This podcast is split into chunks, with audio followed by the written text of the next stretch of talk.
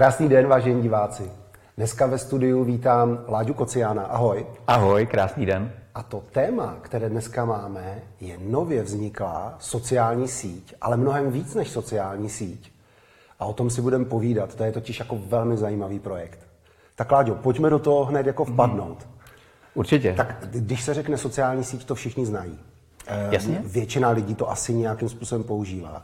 Ale vy jste se, ty a parťáci mm-hmm. a parťačky ve mm-hmm. vašem týmu. Je to tak? Vy jste se rozhodli založit něco jako úplně jiného. Tak ano. Pojď nám o tom něco říct. Uh, rozhodli jsme se založit sociální síť, která se jmenuje Maitreja, jo a na konci. A uh, pracujeme na ní teď už sedmým rokem, takže není to úplně nic, jako co by bylo um, miminko čerstvě narozený. Je to projekt, na kterém pracujeme už dlouho. Už má své uživatele, kteří ho testují, pracují s ním, a dávají nám zpětné vazby. A řekl si moc hezky, je to hlavně sociální síť. Místo, kde lidé se můžou setkávat, můžou spolu komunikovat, můžou sdílet příspěvky, tak, jak jsme všichni zvyklí na ostatních sociálních sítích. S několika důležitými rozdíly. A to zejména práce s daty. To znamená, ať už někdo o tom ví, někdo o tom neví, a sociální sítě nejčastěji shromažďují obrovské množství dat o svých uživatelích a to, co s nimi dělat, jak s nimi pracovat.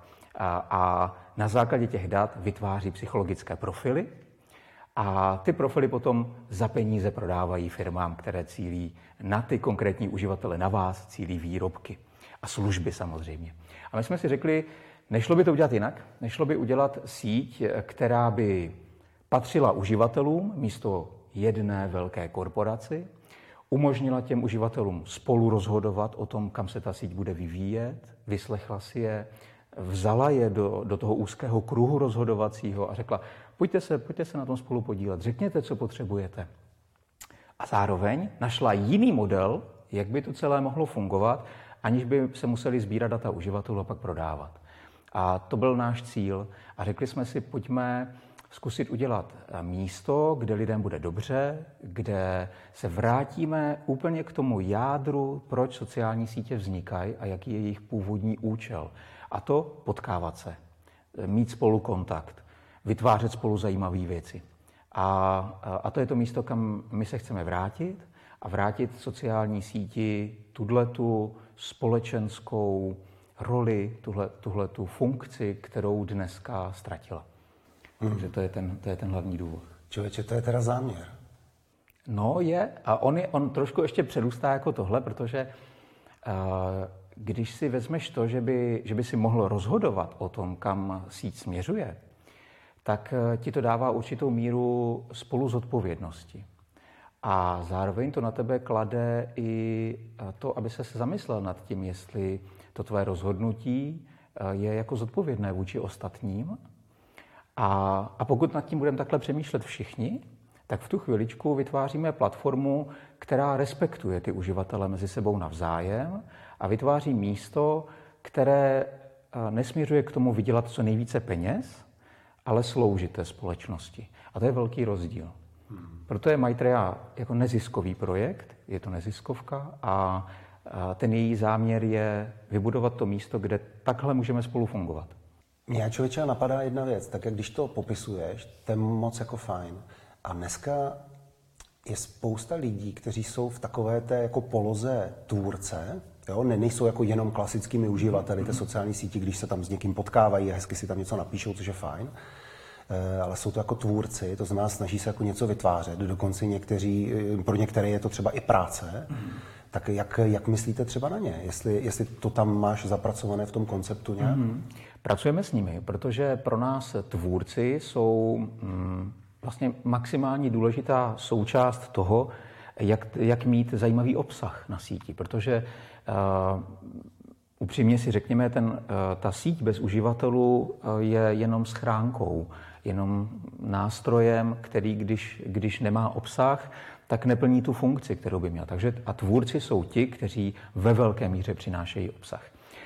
My na ně myslíme z toho důvodu, že dneska spousta tvůrců musí používat celou škálu nástrojů k tomu, aby mohli fungovat, aby ty svoje produkty, služby dostali k lidem. A, a jenom na málo místech na internetu dokážeš ty věci jako tvůrce dělat najednou. Opravdu jakože tvořit, zveřejňovat příspěvky, videa, kurzy, prodávat vlastní výrobky a zároveň tam komunikovat s těmi svými zákazníky, zároveň budovat komunitu, budovat skupinu fanoušku, pracovat s nimi.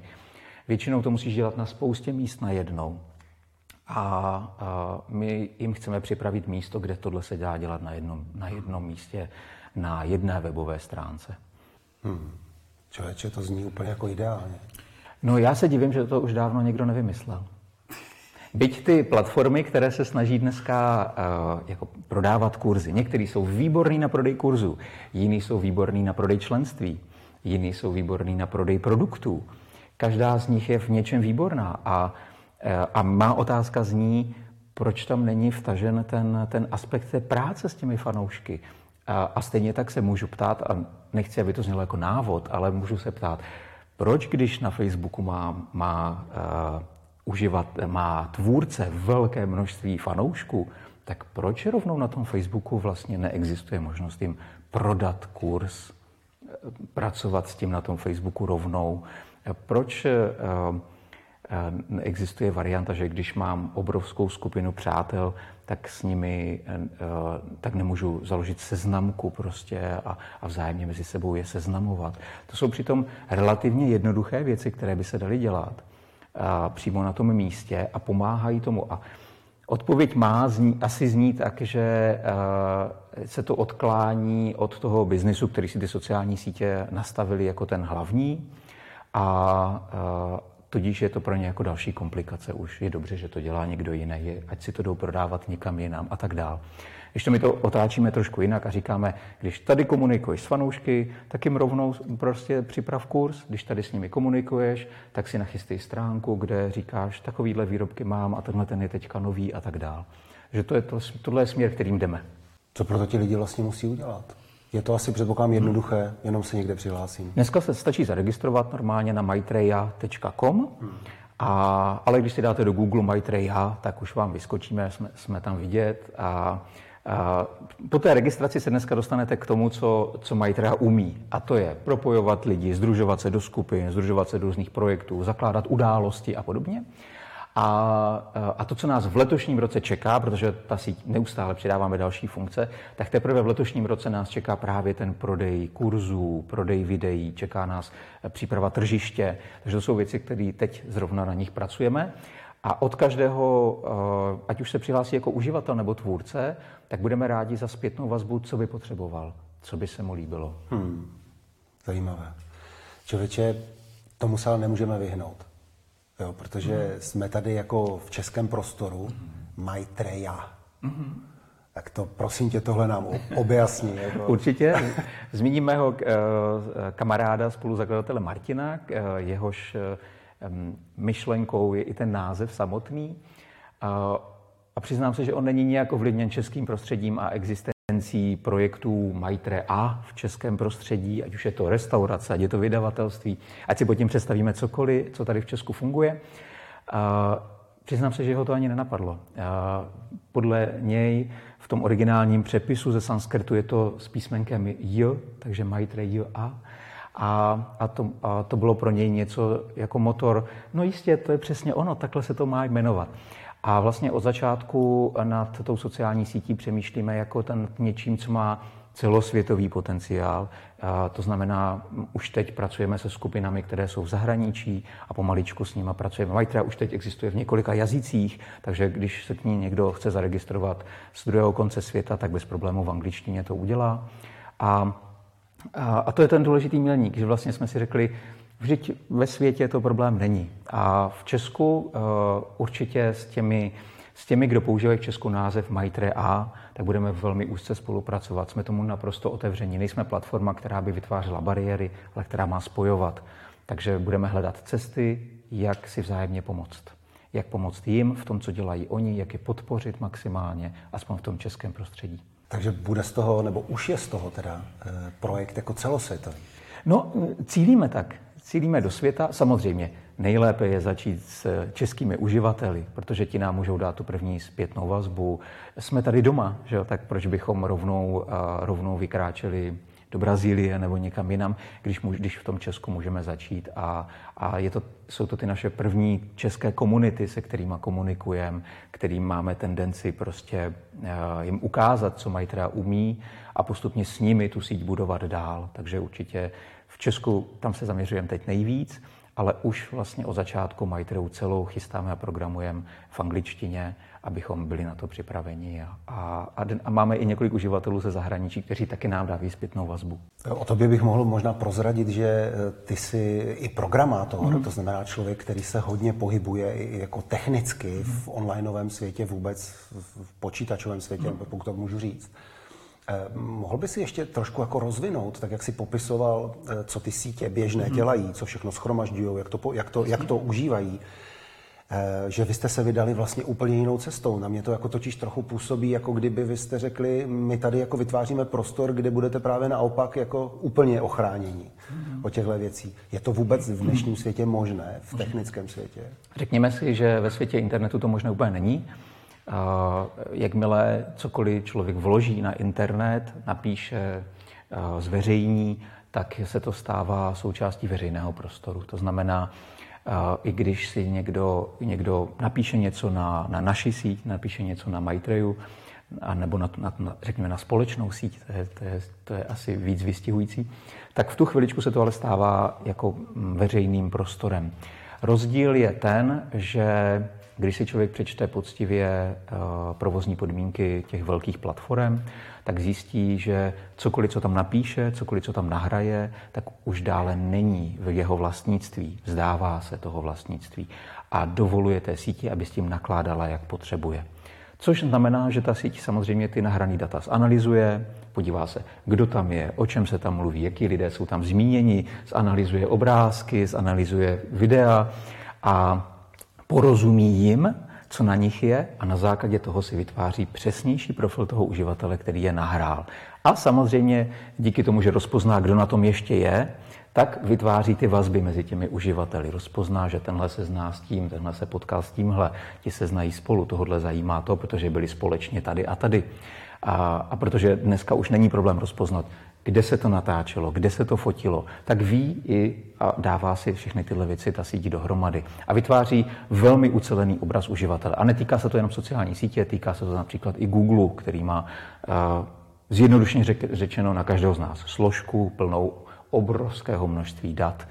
Říká se, že a existuje k tomu moc hezká studie, že pokud na Facebooku zodpovědně olajkuješ přibližně sto příspěvků, tak dokáže Facebook vytvořit přesnější psychologický profil a, a dokáže o tobě znát data přesněji než partner, se kterým žiješ. A, a dokonce některý z těch dat ten partner zřejmě ani neví, jo, že se ti líbí. A, a to je zdánlivě relativně malé, malý objem dat. A teď si představme za celý ty roky, co používáme ty platformy, kolik jsme tam toho naklikali. Kdy, kolik jsme toho reagovali, kolik jsme napsali komentářů. A to všechno je součástí profilu. Znamená, dneska se dá říct, že, že velké platformy velmi přesně ví, kdo jsme my a velmi přesně ví taky, co na nás funguje. Jaký typ příspěvků nás přesvědčí k tomu, abychom ještě chvíli počkali a podívali se ještě na další příspěvek. Jaký typ příspěvků v nás, z nás vzbudí emoci a jakou? Tudíž není pro ně vůbec těžké poskládat nám zeď příspěvků tak, aby nás to naplnilo emocemi, aby nám to vyplavilo nějaký příjemný dopamin a my jsme chtěli se dívat ještě o chvilku dál. A existuje spousta dokumentů, které popisují o tom, jak ty velké sítě mají skutečně týmy psychologů, protože ti psychologové říkají, když to uděláte takhle, tak ten uživatel tam ještě chvíli bude. Když to uděláte takhle, tak mu způsobíte tuhle emoci a on bude chtít reagovat. A vlastně, aniž bychom si to možná uvědomovali, tak pak jednáme proti tomu, jak bychom jednali přirozeně. To znamená, dneska ty platformy dokáží dosahovat až toho, že nejenom, že ovlivňují veřejné mínění tím, že některé příspěvky zobrazí více a jiné méně, ale dokáží ovlivňovat i to, jak se lidé cítí a co prožívají v okamžiku návštěvy té stránky. a chvilky se trvání tam. A to je jenom mimořádně propracovaný algoritmus, který pracuje s našimi základními instinkty. Víš, co by se mi líbilo, kdyby jsme, a dneska k tomu asi není úplně prostor, kdyby jsme se pak chviličku mohli zabývat taky tím, jestli to něco, co to všechno řídí tam v pozadí na té síti, už není náhodou úplně živá bytost. Můžeme, můžeme si o tom někdy povykládat? No, že jak jeden můj e, velmi dobrý kamarád svého času říkal, tak říkal, že e, tam, kde je dostatek dat a informací, mm-hmm. tam vzniká vědomí. Ještě jsme to nedokázali vlastně nikde prokázat, že vzniklo. Samotný to, samotné to prokázání vzniku vědomí v tom elektronickém světě by bylo něco absolutně přelomového. A nikdo nedokáže dneska říct, jak jsme od toho daleko. Jestli jsme kousek, anebo jestli nás čeká ještě desetiletí. Nedokážeme to ještě říct. Nicméně ten objem dat, se kterým ty algoritmy pracují, je dneska obrovský. A nad celými sadami těch algoritmů pracují už dneska umělé inteligence, které dokáží v velmi krátkých okamžicích zpracovávat obrovské množství dat a vytahovat si ty, které jsou pro ně důležitý, na to, aby zase dokázali pracovat s námi. A my, my jsme na Maitreji taky se nevyhli tomu, že... že no a to, byla ta, to měla být ta otázka. Ano. Když to jako otočím, ano. Když do té Maitreji, tak teď jenom jako otázka, jak, jak teda s těmi daty pracujete teda vy? A taky používáme algoritmus, používáme v tuto chvilku dva. Jeden z nich pomáhá skládat zeď příspěvků, to znamená, co je nového, co je nového mezi mými přáteli a tak. A tenhle ten algoritmus velmi zjednodušeně dělá to, že se podívá, co v poslední době zveřejnili mý přátelé, co se poslední dobou událo ve skupině, kde jsem připojen, nebo v události, na kterou čekám, co tam je nového, kdo kdo co komentoval. Takže tenhle ten, tenhle, tyhle ty příspěvky řadíme pomocí algoritmu. A druhý algoritmus, který používáme, je na doporučení přátel, protože je pochopitelně... A raději se, bych se chtěl dozvědět o člověku, který má podobné zájmy a je vyšší pravděpodobnost, že bych s ním rád navázal přátelství, než s tím, kdo má zájmy naprosto opačné. A takže to jsou, to jsou dva algoritmy, které v tuhle chvilku používáme, ale co je na tom vtipný? Už v tuhle chvíli v nastavení profilu v Maitreji si člověk může ten algoritmus naprosto ovlivnit, což je něco, co zatím žádná platforma nedělá. Ty tam vlezeš a řekneš si, co o mě ta síť ví, a tam máš tam vypsáno, co o tobě ta síť ví. Ví, že uh, miluješ motorky a že se už tolikrát kliknul na, na příspěvek, který je spojený s motorkama. Že máš rád tohle, tohle, že tě, víc zabí, že tě, že tě zrovna letos více zajímá zahradničení. A to všechno ty tam vidíš, jak ten algoritmus poskládal ty informace za sebe. A na pár kliků můžeš vzít a říct, no tak, motorky už mě vůbec nebaví smazat. Tohle mě taky vůbec nebaví smazat a naopak potřebuji přidat rodina například, takže přidám rodina. A, a tím zásadně změníš to, co se ti zobrazuje. A, a pokud už tě to vůbec nebaví a chceš naprosto vystoupit ze své sociální bubliny, ve které jsi jako uzavřel a říkáš si potřebuji nový rozhled, tak to vymažeš všechno. A začínáš, jako by si na tu síť vstoupil jako úplně nový uživatel a začínáš úplně znova. Což v tuhle chvilku zatím na jiných platformách nejde. Uvidíme, jak to bude do budoucna, třeba někoho inspirujeme, ale zatím mně tohle přijde jako naprosto logické, že vlastně uživatel by měl mít jasný přehled o tom, co ta síť o něm shromažďuje a měl by kdykoliv mít možnost do toho zasáhnout a změnit to. To je skvělé. Já se teď jako člověče chvilku přemýšlel nad tím, aby to ty velké sítě jako nenabídly taky. Mm-hmm. To znamená, oficiálně si to tam vymažeš a neoficiálně to tam potom jako pořád ještě jede. A to si můžeme vyzkoušet každý, protože dneska ty, zejména na zdi příspěvků, ty sítě reagují velmi rychle. To znamená, úplně stačí, aby, když, si tohle, když si tohle chcete vyzkoušet, tak úplně stačí, když si řeknete, aha, tohle je třeba video, který jsem ještě nikdy nesledoval, s tématem, který jsem ještě nikdy nesledoval, a stačí, když se na tom tématu chvíli zastavíte. Pustíte si prvních pár vteřin videa, zůstanete u toho chvíli a hned zjistíte, že o pár příspěvků dál ta síť automaticky na to reaguje a hned vám začíná nabízet podobný obsah. Takže to, takhle to ty velké sítě dělají. A když by tam fungovalo to, co říkáš, tak by to opravdu mělo být tak, že ty vymažeš jedno téma a ono se ti na té zdi skutečně nesmí, nesmí, nesmí ukázat. A to by bylo ale proti business modelu té sítě, že jo? Ta síť ti chce zobrazovat, když jsi milovník motorek, tak ti chce zobrazovat motorky a příslušenství a oblečení na motorky a další věci, který už, za který už má peníze, že jo? Ale když se podíváš na Maitreya mm-hmm. za pár let, mm-hmm. kde ji vidíte, takovou síť? vidíme ji jako uh, místo, kde, kde je lidem dobře, kde nemají obavu o to být tam osobní, kde dokážou vyjadřovat svůj názor uh, svobodně, aniž by u toho jim někdo ten názor cenzuroval. A přesto ten názor vyjádří tak, že u toho respektují ostatní a jejich názor. A zároveň je to místo, kde dokážeš vykonat spoustu činností, na které bys musel používat celou řadu stránek, kde můžeš být v kontaktu s, klidně jako tvůrce se svými fanoušky. A, a hlavně vidíme, to, vidíme tu síť jako modulární. A to znamená, když by někdo z nás potřeboval používat jako nástroj jenom tržiště, tak k tomu bude schopen si stáhnout aplikaci tržiště a nebude muset používat celou Maitreju a, a všechny ty ostatní funkce, které má.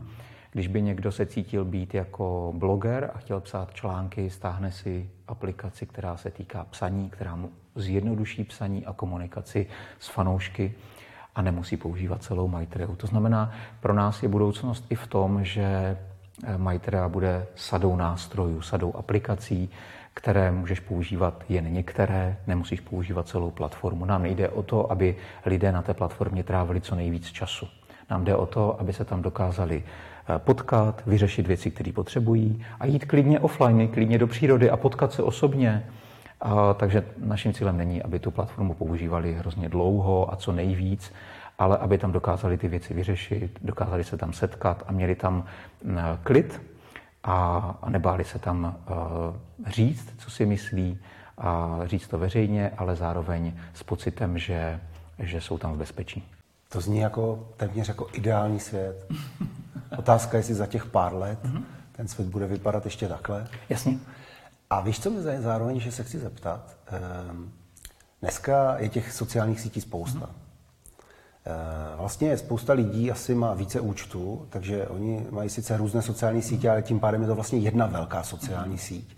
A zvláště při zveřejňování příspěvků, nevím, z webu se to automaticky pinkne na všechny ty sítě. Mm-hmm. Jak se Maitreja, Maitreja bude jako kombinovat s těma ostatníma sítěma? A teď jak třeba myslím na toho tvůrce, tak napíše si nějaký hezký článek. Vlastně jednak zapadne do těch ostatních, to znamená, že když dneska napíšeš článek, tak už budeš mít možnost i tlačítkem to sdílet na Maitreju. A to znamená, tahle funkcionalita je něco, co už můžeš používat teď de facto, že když napíšeš článek, tak ho jednoduše sdílíš na Maitreju, video tam sdílíš, cokoliv takového.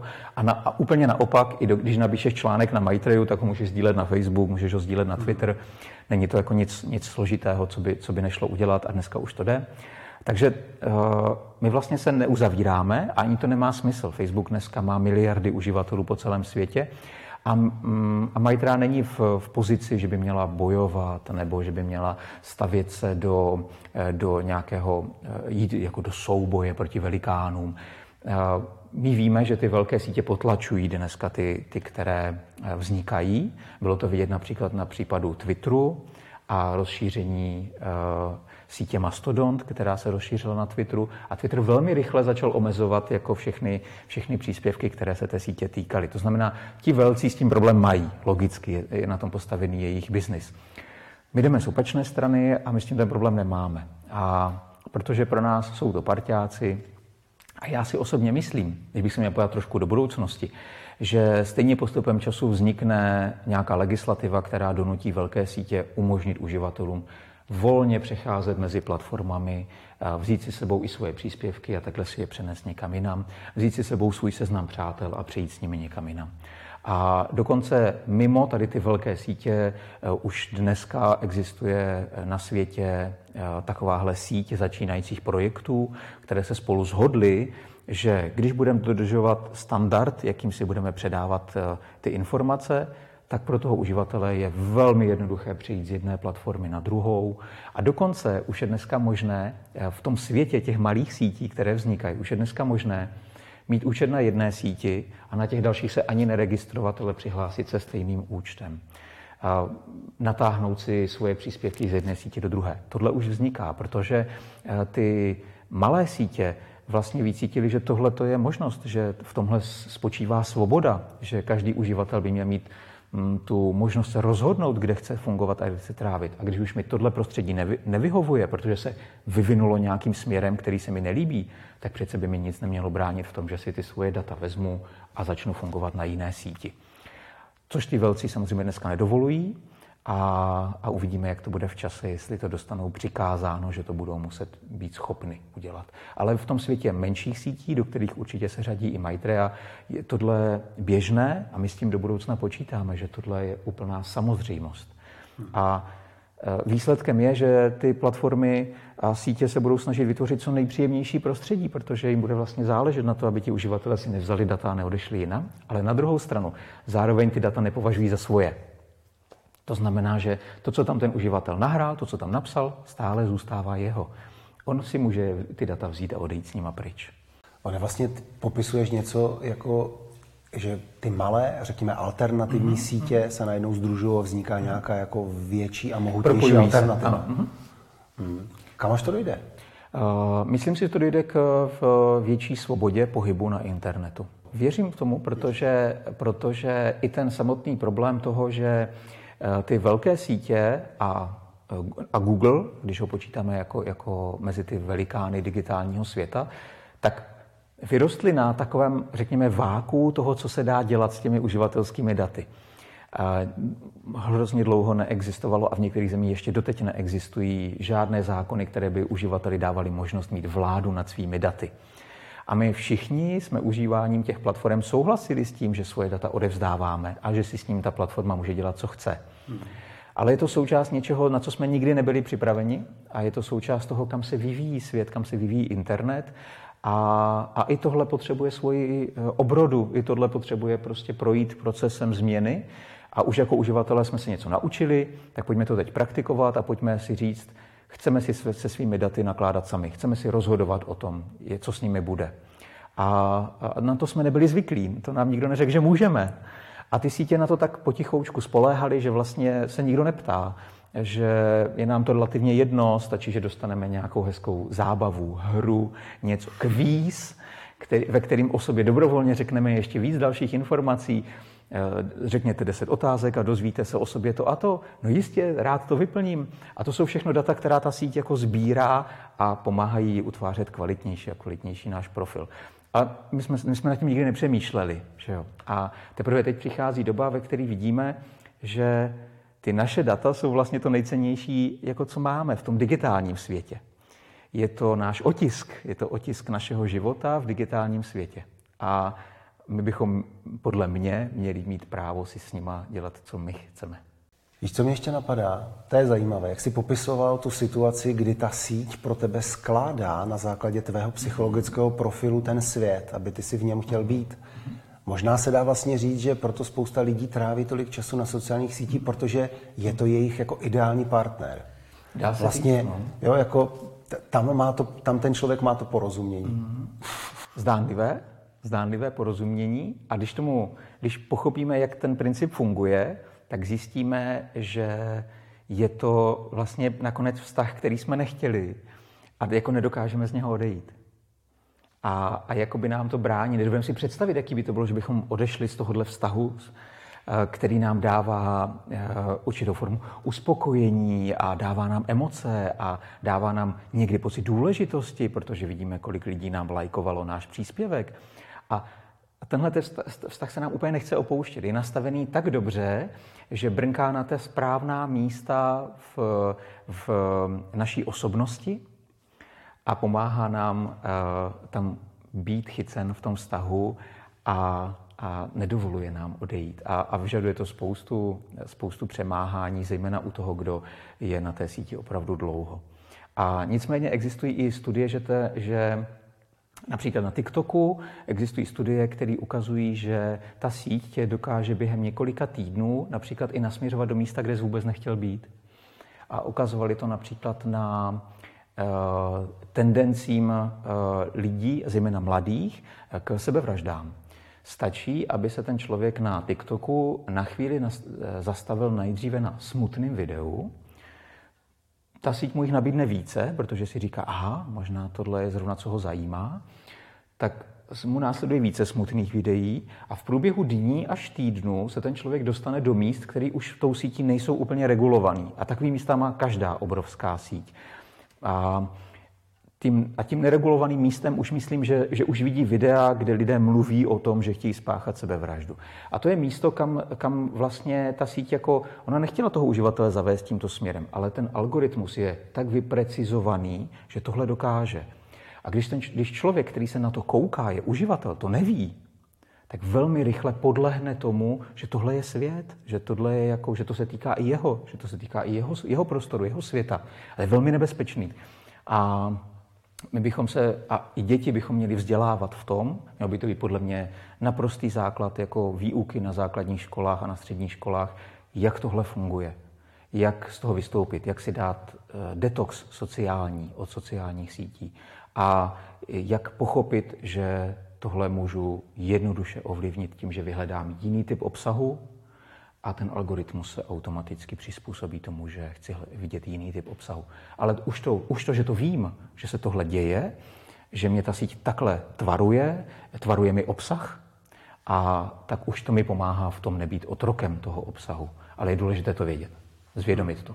Jako kdyby jsme, pokud se na nás dívají nějací odpovědní a lidé za školství, jako kdyby jsme měli zavést nový předmět na základní a střední školu, to by se jmenoval sociální sítě. Určitě, bylo by to naprosto užitečné, protože bychom tím předešli obrovské spoustě problémů, které pak čekají náctileté a i ty lidi, a i ti pak dospějí, že jo, a, a vycházejí potom ve svém vlastním rodičovství vůči dětem. Takže tohle by se jednoznačně společnosti vyplatilo. Hmm. A pak mě napadá, že by Maitreja mohla mít tlačítko, kterým si uživatel nechá třeba každé tři měsíce všechen ten svůj obsah smazat, mm-hmm. protože začne jako kdyby znova, mm-hmm. protože jak se každý vyvíjíme, tak třeba chceme začít zase znova a tím bychom to takhle jako mohli vlastně jako neustále jako obnovovat a začít vlastně úplně na čistém stole. Užitečné by to bylo zejména kvůli tomu vystoupení z těch sociálních bublin. O tom, o tom hovořím. Jak jsi hovořil o tom, že může člověk dojít a ten algoritmus ho může dovést až do oblasti, kde on vůbec není, přesně, ale přijme jenom tu přesně realitu. Ano. E, tak tohle by byla možná taková záchranná brzda, mm-hmm. že ti to vlastně všechno zrestartuje a najednou vidíš zase medvídky, nebo co, na co se zdívala. Jasně, koťátka. Je to tak? No, tak proto jsme tuhle funkci dali už jako relativně brzy. Nemáme ji takhle zautomatizovanou, že by, se, že by ti vymazala třeba pravidelně, to je hezký, hezký nápad, ale ručně už to dneska můžeš udělat. No. A ono to je z mého pohledu jako vysoce užitečné i zejména kvůli tomu, že když jsi v té sociální bublině, tak se ti neukazují ani názory, které jsou mimo tvoji sociální bublinu, nebo, a to je na tom zajímavé, nebo se ti ukazují záměrně opačné názory, aby v tobě vyvolali emoci. Protože ta platforma už moc dobře ví, že jsi příznivec tohohle a nemáš rád tohle. A tak vezme, a když máš příspěvek a pod příspěvem, příspěvkem máš diskuzi, tak v té diskuzi ti záměrně nahoru posune komentáře, které jsou přesně opačný proti tvému pohledu. A to tě donutí si to rozkliknout, rozepsat se tam prostě a vyjádřit tu svoji emoci prostě hned.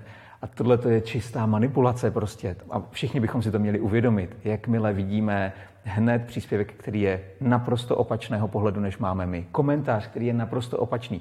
Musíme si být vědomi, že ta síť nám ho ukázala přednostně. Řekla, výborně, tady ho máš, ten ti udělá emoci. Ten ti udělá radost. Ten s tebou pohne. No, člověče, možná e, skvělá rada. Mm-hmm. Skvělá rada, možná vlastně asi možná nejdůležitější rada, aby jsme vědomě jako uchopili ty naše sociální sítě a nedávali jim tu svoji sílu a tu svoji sílu si dechali, tu svoji moc. Neodevzdávali. Tak, neodevzdávali a podívali se na to z pohledu, že je to, je to fajn, zajímavý nástroj, mm-hmm. skvělé místo k tomu se potkávat, přesně, ale my jsme ti, kteří řídí to, co s tím budeme dělat. A to jsi mi nahrál ještě na jednu věc.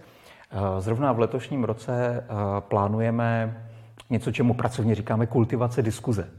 A ono totiž na internetu se hodně mluví třeba o tématu dezinformací, ale velmi málo se mluví o tématu, jakým způsobem lidé spolu komunikují na internetu.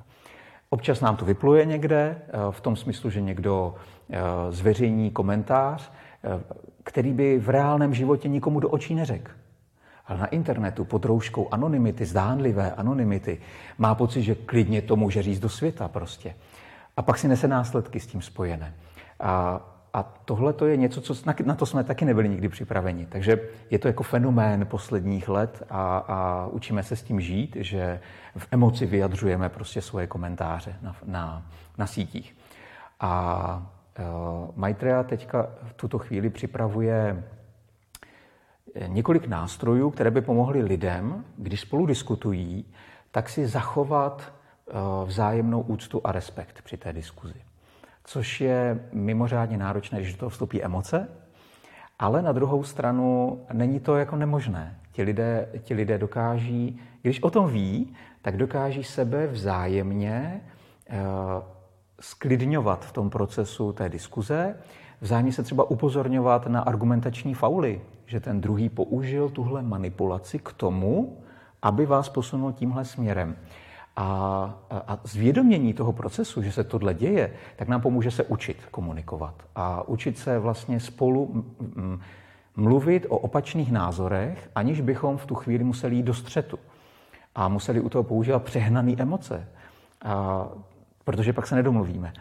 A tak tenhle ten experiment určitě v letošním roce budeme dělat a je to jedna z věcí, na které spolupracujeme s celou řadou dalších lidí, kteří se zabývají tím, jak funguje komunikace, jak by, jak by to mohlo celý na internetu fungovat a jak tu diskuzi takhle kultivovat, jestli, by to, jestli to jde. To je velká otázka pro nás a velká výzva. Takže s tímhle určitě letos budeme pracovat. Člověče, já se na to normálně těším. Zajímalo, jak to bude potom jako fungovat opravdu v praxi. Ano, to nás všechny. A stejně tak, druhá věc, stejně tak dezinformace, jestli to můžu nakousnout to hmm. téma. A protože o dezinformacích se jako hrozně mluví, to jako, zdá se, že to je jako super obrovský, obrovský problém. Je to, je to, je to v případě, že uh, tu informaci šíří někdo, kdo z toho má prospěch. Nebavím se teď o uživateli, který si něco přečte, je přesvědčen, že tohle je jasná pravda a odpovídá to mému světonázoru, pohledu na svět, musím to sdílet dál. To děláme všichni.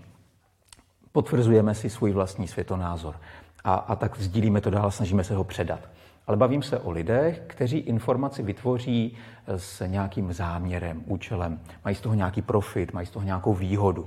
To je ta pravá dezinformace, která, kterou my se snažíme jako dohledat ve skutečnosti. A, a teď tady nastává ten vtipný okamžik, ve kterým se často média zjednoduší si ten proces na to, že řeknou, musíme mít zákony na dezinformace.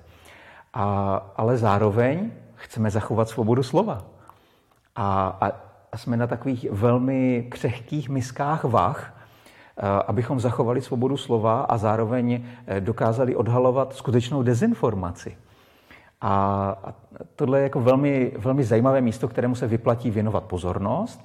A, a my se mu budeme věnovat taky. A jeden z těch důležitých okamžiků je, že něco definuje zákon. Jo? Že jestliže někomu vyhrožuješ násilím na sociální síti, no tak na to je zákon, že jo? Na to nepotřebuješ mít další zákon o dezinformacích, ale na to už zákony jsou, které jsou, které jsou funkční a platné. A každá ta platforma by s těmi zákony měla umět pracovat, ale zároveň by tomu uživateli měla dávat vždycky zpětnou vazbu v tom, co se stalo, co se jako děje. Pokud zveřejním příspěvek, který, řekněme si, v budoucnu bude označen jako dezinformace, tak já bych měl mít z pohledu té sítě jasnou zpětnou vazbu. Proč ta síť si to myslí, že je to dezinformace? Na základě čeho? Jestliže mi ten příspěvek skryje, tak proč? Můžu, můžu já se k tomu vyjádřit? Můžu se někam odvolat, že s tím nesouhlasím? Všichni jsme to zažili v nedávné době během covidu. Si spousta lidí zažila tenhle ten proces, ve kterým doba, ve které bylo nejasné, která ta informace je pravdivá, tak to svádělo k tomu, že autorita řekla, tahle je pravdivá. A ty sítě na to reagovaly bez ohledu na jakoukoliv legislativu. Jenom pod tlakem nějaké autority. A tohle je něco, co se určitě nesmí opakovat. To znamená, že To, že existuje nějaký zákonný rámec na to, jak s dezinformacemi pracovat, je jedna věc. A to, že ty sítě, ty příspěvky skutečně skrývají nebo mažou, je věc druhá. A vždycky by uživateli měli dávat možnost se odvolat, vždycky by měli, měl být uživatel možnost se bránit a celý ten proces by měl být transparentní. A úplně ve finále by o tom, jestli ten jeho příspěvek bude skrytý a smazaný, měl rozhodnout někdo nezávislý, ne ta síť. A to je něco, kam, si, kam podle mě tohle směřuje a, a my rozhodně v Česku toho budeme průkopníky. Vy to, vy to, vy to jedete hodně seriózně, v dobrém slova smyslu, protože myslím si, že to není, jako to, to co jste teďka nakousil, tak jako velmi vážný a vlastně mm-hmm. možná jako kdyby podstata vůbec důležitých pravidel, které my tam někde musíme mezi sebou mít, aby jsme mohli spolu opravdu hezky a normálně komunikovat. A aby jsme se bavili o tom, co ta informace skutečně je a nebavili se o mm-hmm. nějakých následných překroucených mm-hmm. ani nefaktech. Jo? To je už nejsou ne. fakta. Jo? To jsou vlastně ty desinformace jako takové. A svým způsobem to klade, klade určitou váhu i na tu naši zodpovědnost. Přemýšlet nad tím, než něco sdílíme, trošku si to ověřit, zvážit si, co to udělá, jestli to nezdílím jenom v emoci. A, takže to přenáší tu zodpovědnost i na nás, na každého z nás, abychom tohle, tohle si promysleli, než, než něco někam pustíme. A, a tohle jsme se nikdy neučili, takže tohle je přesně něco, co se budeme muset učit a, a věřím, že, že se to naučíme. Mám, v tomhle jsem, jsem optimista, techno-optimista, že, že, tohle, že tohle bude. No tak co teda říct? Co teda říct jako závěrem Maitreya? My jsme to dneska probrali. Je to jak pro uživatele, tak pro tvůrce. Mm-hmm. Slyšel jsem o světonázorech, slyšel, mm-hmm. v dobrém slova smyslu. Určitě, slyšel určitě. jsem o snaze kultivovat nějaké prostředí tady. Ano. O tom, jak fungují velké sítě. A to vlastně jako od člověka, který se tím opravdu hluboce zabývá, tak e, mě až trošku mrazilo chvilkama, mm-hmm. e, jak moc tam dokáže vyklikat ten náš profil. Mm-hmm. Bylo by zajímavé vidět, jaký máš ty a jaký mám já. Určitě, no. Bylo by to obrovská hromada dat, to rozhodně. A teď, když vlastně se na to takhle dívám, tak víme, že Maitreya teda míří jako opravdu do světa, mm-hmm. že jste se jako rozletěli. No a na nás je teda možná se na vás jenom podívat a... Podívat, vyzkoušet si Maitreyu, zkusit si nainstalovat aplikaci a dát nám zpětnou vazbu.